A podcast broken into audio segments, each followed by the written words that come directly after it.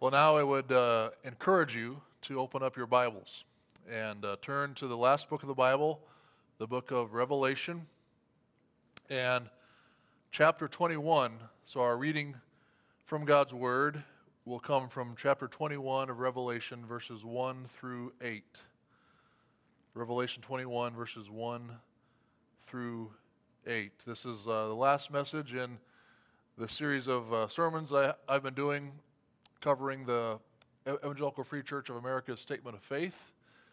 And so we're on Article 10 of that Statement of Faith and here in the New Heaven and the New Earth in Revelation 21. So I'll read God's Word from Revelation 21 1 through 8. Then I saw a new heaven and a new earth, for the first heaven and the first earth had passed away, and the sea was no more. And I saw the holy city, New Jerusalem, coming down out of heaven from God, prepared as a bride adorned for her husband. And I heard a loud voice from the throne saying, Behold, the dwelling place of God is with man. He will dwell with them, and they will be his people. And God himself will be with them as their God. He will wipe away every tear from their eyes, and death shall be no more. Neither shall there be mourning, nor crying, nor pain any more, for the former things have passed away. And he who is seated on the throne said, Behold, I am making all things new. Also he said, Write this down, for these words are trustworthy and true. And he said to me, It is done. I am the Alpha and the Omega, the beginning and the end. To the thirsty, I will give from the spring of the water of life without payment. The one who conquers will have this heritage. And I will be his God, and he will be my son. But as for the cowardly, the faithless, the detestable, as for murderers, the sexually immoral, sorcerers, idolaters, and all liars, their portion will be in the lake that burns with fire and sulfur, which is the second death. This is the word of the Lord. Let us pray. Our Father in heaven, as we now seek to meditate on these words, we ask you for your help, Lord, that you would come. Father, that you would enlighten us so we could see the glorious truths that are revealed here. Father, that we could know what is to come for all those who put their faith and trust in you, and also be warned, Father, that if we will not put our faith and trust in you, that there is also destruction ahead, terror ahead in your judgment. So, Lord, help us. We pray this in the name of Jesus. Amen. Well, this past week, I picked up an old book written by A.W. Tozer. Tozer was a pastor in the Christian Missionary Alliance uh, church. Uh, his church was in Chicago. He was uh, pretty well known. Uh, he was the editor uh, for his denomination's newsletter and uh, always included a very well written article in that newsletter by him. And so, over the years uh, of, of, his ministry, those articles were collected and then published as books. And there are still quite a few of these, those books by Tozer uh, in print. Uh, the book that, that I began to read this week included an article that he wrote on, on faith. And he began that article like this. Here's what, what, what Tozer wrote. He said, In the divine scheme of salvation, the doctrine of faith is central. God addresses his words to faith, and where no faith is, no true revelation is possible. And he quotes Hebrews 11:6. Without faith it is impossible to please him. Every benefit flowing from the atonement of Christ comes to the individual through the gateway of faith forgiveness, cleansing, regeneration, the Holy Spirit, all answers to prayer are given to faith and received by faith. There is no other way. So, as, as uh, A.W. Tozer argued there, faith is central to Christianity. It, it is a grand theme um, of the entire Bible. But what does it mean to have faith? Well, there are, are several places that we could go in the scriptures to find uh, out about this, but it's good to consider a foundational one. And so let's see what it says about Abraham in Genesis 15. So, Genesis chapter 15, um, you can turn there if you'd like in your Bibles. Uh, in, that, in that passage, it's a passage that, that, that Paul, the Apostle Paul, looks back to in the book of Romans to describe saving faith. And in that passage in, in Genesis 15, God speaks to Abraham in a vision, and Abraham responds to God, wondering out loud why God has not yet given him an heir that God had promised him. And he's kind of questioning how it would ever happen since both he and his wife Sarah were so old. You know, how, how could it actually happen? Well, the Lord responded to Abraham by saying this. So he spoke to him and he said, Your very own son, literally, the one who will come out of your own loins, so your very own son shall be your heir. And he brought him outside. So he brought Abraham outside and said, Look toward heaven and number the stars if you are able to number them. Then he said, So shall your offspring be. And then we are given the famous conclusion, which Paul points to as being the basis for justifying faith. That is, faith that leads to salvation, which justifies us before God. So Genesis 15, verse 6 says this And he, that is, that is Abram, believed the Lord, and he counted it to him as righteousness. So that there is, is, is the, the biblical description of faith. It is simply taking God at His word, believing or trusting what He has said. That is what faith is. The believer is somebody who, who hears God's words from the scriptures and believes them. He trusts what God says is true. He trusts that, that it will happen, just as God says it will. And one of the clear, clear things that God tells us will happen is that He will judge the world. And He will cleanse the world of all unrighteousness and renew the world and will then come to dwell in the new world with His people. It will be a time when everyone will know the Lord, when, when the earth will be filled with the knowledge of the glory of the Lord as the waters cover the sea when everything will be made right. And when we look at the condition that our world is in right now and, and how well the glory of the Lord is known in our world right, right, right now, as in not very, not very well, well, sure doesn't seem like this could ever be a possibility. What we see with our eyes is telling us there's no way justice will even be possible for every person. But God's Word says it is. It is possible. God's word says it is coming. God's word says this world will be made new and he will dwell on the earth with his people. The question is will we believe this? Or to put it another way, do we have faith? Do we trust him? Do we believe what he has said? So, the main theme of uh, our, our passage from Revelation 21 1 through 8 here is that we are to be assured of God's faithfulness, that He will fulfill all of His promises to those who trust Him.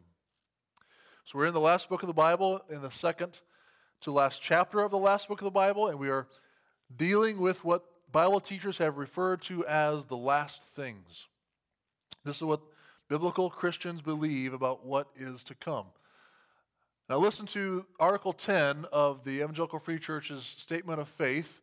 Once again, here. Again, we're closing out our series on the Statement of Faith. Here's Article 10. Here's what it says it says, We believe that God commands everyone everywhere to believe the gospel by turning to Him in repentance and receiving the Lord Jesus Christ. We believe that God will raise the dead bodily and judge the world assigning the unbeliever to condemnation and eternal conscious punishment, and the believer to eternal blessedness and joy with the Lord in the new heaven and the new earth, to the praise of his glorious grace. Amen.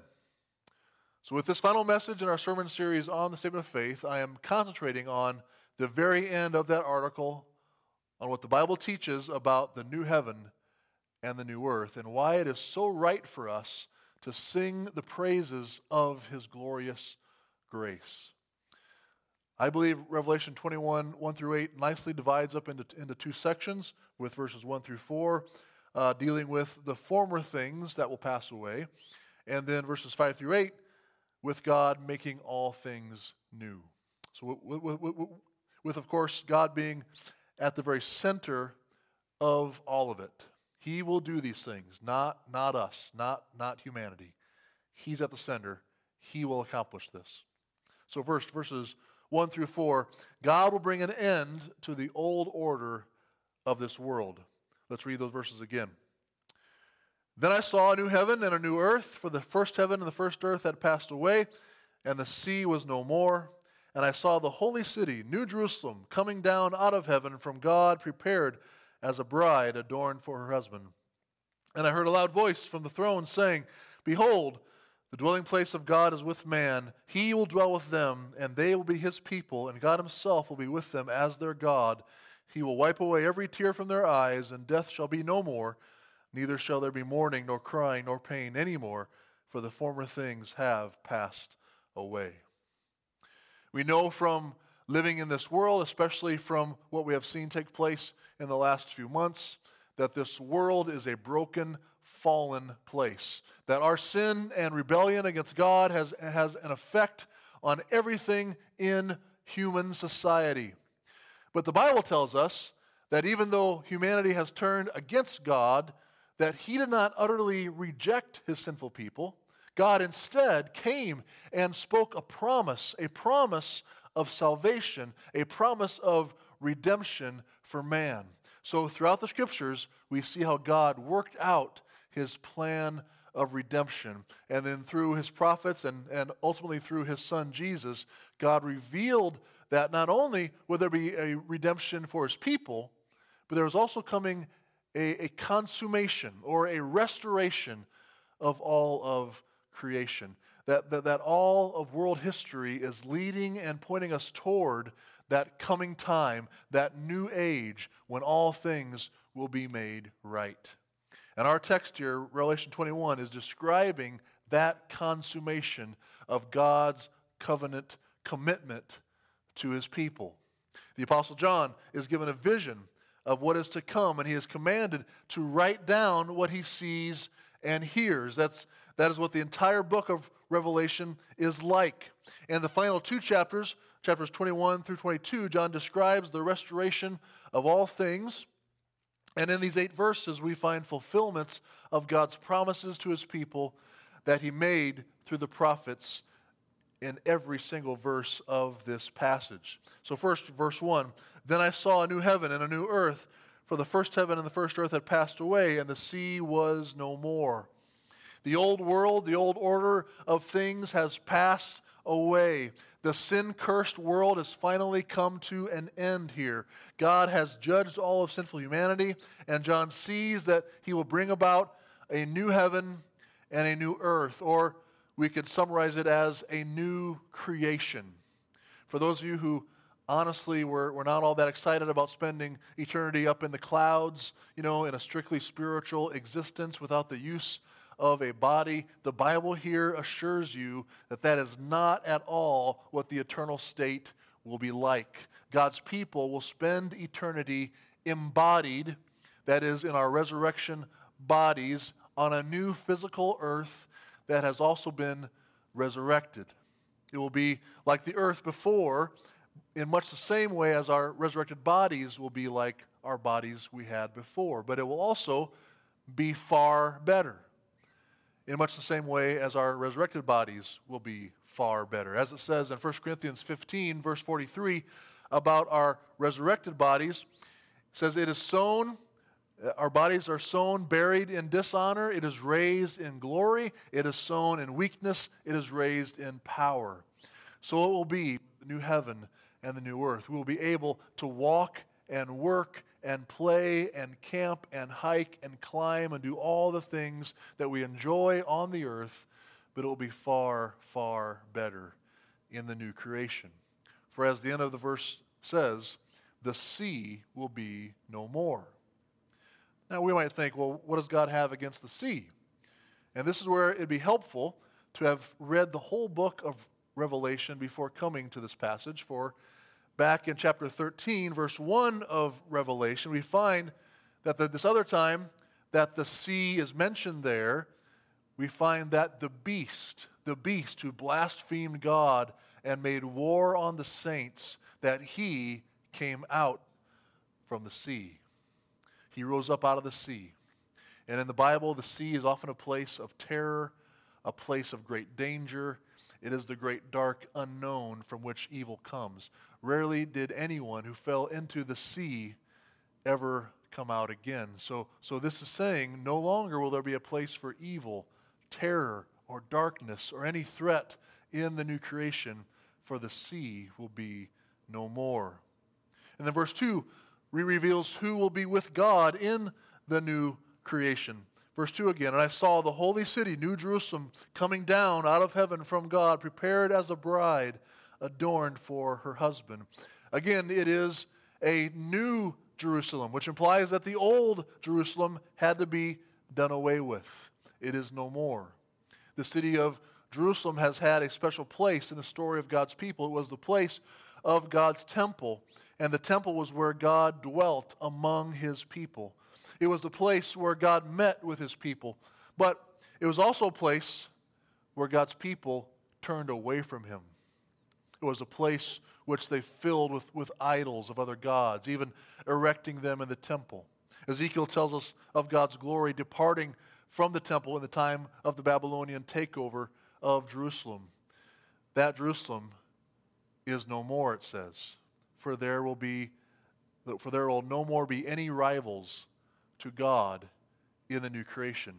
No more will there be any impurity, for this is, as it says, a holy city, prepared as a bride adorned for her husband. The New Jerusalem represents the people of God, the bride of Christ, who will inhabit the new creation along with God, as verse 3 begins to show us. So look at verse 3.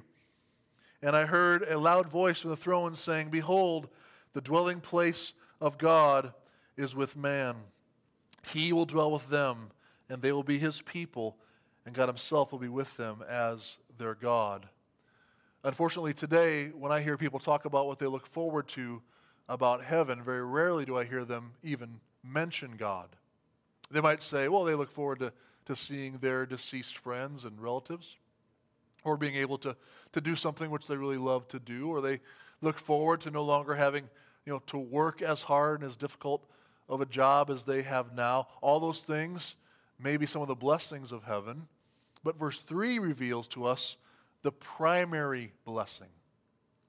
At the center of why heaven will be so great and glorious is because God will be at the center of it. He will be present dwelling with his people. We will see him. We will know him. We will be with him forever. In the old order, in the old world, God had to keep himself separate from man because of our sin. For God's people throughout the, Old Testament times, the tabernacle and, and the temple served as a constant reminder that God was, was kept away from his people. Only one priest on only, only one day a year could enter the Holy of Holies within the tabernacle or the temple. You know, that, that was the place where God's Spirit dwelt. And, and, and one priest could go there on one day of the year and meet with God, but that could only be done through a blood sacrifice. No one else could enter. But here in the new creation, God's dwelling place will now be with man. He will dwell with them, and they will be his people, and God himself will be with them as their God. I think about what, what so many residents of care centers and retirement facilities have been experiencing these past three months because of the pandemic. They have been separated from loved, loved ones, from their families. They have been cut off from being with them. Now, they may have been able to, to, to, see them through a window or see them on a computer screen, but they have not been allowed to be with them. And that's similar to how it has been for God and his people. Since mankind sinned against God, he has been separated from us. We, we've only been able to see him or know him through his word or through the forms that he set up in the old covenant in the temple. But the time will come when God's people will be with him. We will know him. We will see him face to face and will be in his presence forever. And verse 3 then reveals more of how the old order of things will be no more. They will have no place in the new heaven and the new earth in the presence of God. Look at verse 4. He, meaning God, will wipe away every tear from their eyes, and death shall be no more. Neither shall there be mourning, nor crying, nor pain any more, for the former things have passed away. All these things will be no more because they are all the result of sin. And sin will be no more in the new heaven and the new earth. We will be made holy and righteous. As the wonderful hymn by William Cowper puts it, all the ransomed church of God will be saved to sin no more. So, brother or sister, maybe you are experiencing some, some great tension in your life or some sorrow brought on by your sin or some tragic event that has happened to you or even just some great disappointment in your life. I want to encourage you to consider what it says to you here in verses 3 and 4. See there that in the age to come, God is going to dwell with you and comfort you Find here in these verses the resolution to all of your tension. Find here the comfort for all of your sorrow and the healing from every disaster and the consolation that swallows up every disappointment. God is greater than all your pain, greater than all your distress, and He will bring it all to a very satisfying end. And if you have not yet put your trust in God's word, if you do not yet follow the Lord Jesus, then I, then I challenge you to try to imagine something better than what this passage offers you. I don't think you'd come up with anything that would be better than this. What could you desire that would be greater than what this passage describes? A new heaven and a new earth? A holy city? The presence of God comfort for all sorrow, protection from any future pain. Seriously, what more could you want? Is what keeps you from following Christ really better than this? Verses 5 through 8 now, we'll see that God will make all things new here, verses 5 through 8. And he who was seated on the throne said, Behold, I am making all things new. Also, he said, Write this down, for these words are trustworthy and true. And he said to me, It is done. I am the Alpha and the Omega, the beginning and the end. To the thirsty, I will give from the spring of the water of life without payment. The one who conquers will have this heritage, and I will be his God, and he will be my son. But as for the cowardly, the faithless, the, detest- the detestable, as for murderers, the sexually immoral, sorcerers, idolaters, and all liars, their portion will be in the lake that burns with fire and sulfur, which is the second death. So there are three main statements that God makes here in these verses. The first is a statement of what God is doing. The second is a command for the Apostle John, who is receiving this vision, to write down what he is about to hear, which is very similar to the command that, that John received at the very beginning of the book of Revelation in verse 11 of chapter 1. And then the third statement is declaring who God is and what he promises to, to both the righteous and the unrighteous, to those who will be a part of the new creation and those who will not. We have never known a world without pain, death, and trouble. We have never known a relationship that was without sin, pride, and selfishness. Our times of success and joy have been wonderful, but they have not lasted. They have always come to an end. But here, in the new heavens and the new earth, God will make all things new. The old order will be completely done away with. And we will experience, as Psalm 16:11 puts it, the fullness of joy and pleasures forevermore. In uh, The Lord of the Rings by J.R.R. Tolkien, in the last book uh, uh, of, of that series, which unfortunately was not in the, the this uh, part I'm going to talk about was not, not in the movie. Near the very end of that book, after the ring had been destroyed and, and the, the two hobbits, uh, the heroes of the story, Frodo Baggins and Samwise Gamgee, uh, were on Mount Doom, uh, completely exhausted and believing that they were about to die, they, they fall asleep. And later, after they've been rescued, when Sam wakes up, he sees their old friend, the wizard Gandalf. And he says, Gandalf, I thought you were dead. But then I thought I was dead myself. And he says, Is everything sad going to come untrue? What's happened to the world? And Gandalf's answer to Sam is, A great shadow has departed. That is like what God has promised to do for our world. The great shadow of sin and death and evil will be taken away. And God will make all things new. Everything sad will come untrue.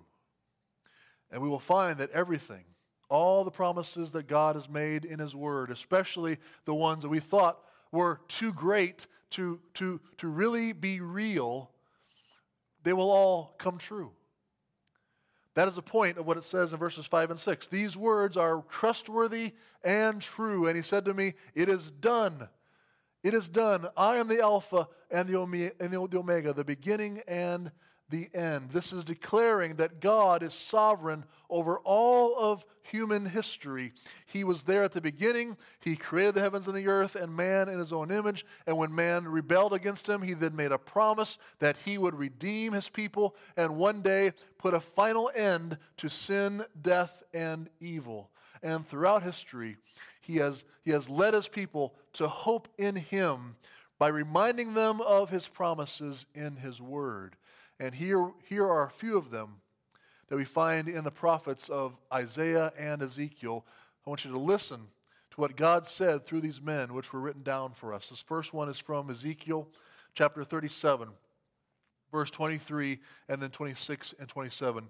God says there, I will save them from all the backslidings in which they have sinned and will cleanse them, and they shall be my people, and I will be their God. I will set them in their land and multiply them, and will set my sanctuary in their midst forevermore. My dwelling place shall be with them, and I will be their God, and they shall be my people. And then, then hear this from the prophet Isaiah, chapter 65, verses 17 through 19. For behold, I create new heavens and a new earth, and the former things shall not be, be re, remembered or come into mind. But be glad and rejoice forever in that which I create. For behold, I create Jerusalem to be a joy, and her people to be a gladness. I will rejoice in Jerusalem and be glad in my people. No more shall be heard in it the sound of weeping and the cry of distress. These are the promises that the Lord has made. Will we believe them? Will we trust them? Will we have faith in him? Going back to Abraham, will we simply believe what the Lord has promised? That is the way of salvation for you. Look again at the people who will enjoy the new creation there, verses 6 and 7 of Revelation 21. To the thirsty I will give from the spring of the water of life without payment. The one who conquers will have this heritage, and I will be his God, and he will be my son. Friends, to be included in the new creation, to be with the Lord forever, this says here, you just have to know your need for him. You just have to be aware that He is the only one who can satisfy your deepest longing. He is the one whom you were made for. And you must reject the sinful, rebellious ways that you have been trying to satisfy your thirst, to satisfy your longings before while you're in this world. Those are mentioned there in verse 8. But as for the, the cowardly, the faithless, the, the, detestable, as for murderers, the sexually immoral, immoral sorcerers, idolaters, and all liars, their portion will be in the lake that burns with fire and sulfur, which is the second death. All of us have sinned in these ways because we were deceived into believing doing these things would satisfy our thirst. But they never did. And they never will because they can't. We also see this re- revealed in the prophets. In Jeremiah chapter 2, verses 12 and 13, we read, Be appalled, O heavens, at this. Be shocked, be utterly desolate, declares the Lord, for my people have committed two evils. They have forsaken me, the fountain of living waters and hewed out cisterns for themselves, broken cisterns that can hold no water. The Lord is the only one who can satisfy our thirst for meaning, for peace, for purpose in our lives, for He is the fountain of living waters. This is a warning that if you continue to, to, to seek to satisfy your thirst in these ways listed in verse 8, you will not only end up never being satisfied, but you'll end up suffering the second death, eternal conscious torment forever and ever. But there is a way for you to be satisfied. That is, turn away from those ways, confess your sins to the Lord, and believe what He has said here in His Word. Believe that He is the Lord, that His words will all come true and that you will be one of those who will have your thirst satisfied by the spring of the water of life in the new heaven and the new earth. Let us pray. Our Father in heaven, as we have pondered this glorious passage, this glorious reality that you have said here is coming, and that we can experience if we just would run to you and believe your words and turn away from and reject all the, the wicked and evil ways, detestable ways that we have sought to satisfy our, our own desires. We pray, Lord, that you would grant us the wisdom that comes through the fear of the Lord, and that we would know you, and that one day we would be among those who would be with you in the new heaven and the new earth. I pray for all those listening. Work in their hearts, convict them of sin, reveal to them the glory of the Lord Jesus Christ and his offer to come and be satisfied in him. I pray this in the name of Jesus. Amen. Now behold, he who testifies to these things says, Surely I am coming soon. Amen. Come, Lord Jesus. The grace and peace of the Lord Jesus be with you all. Amen.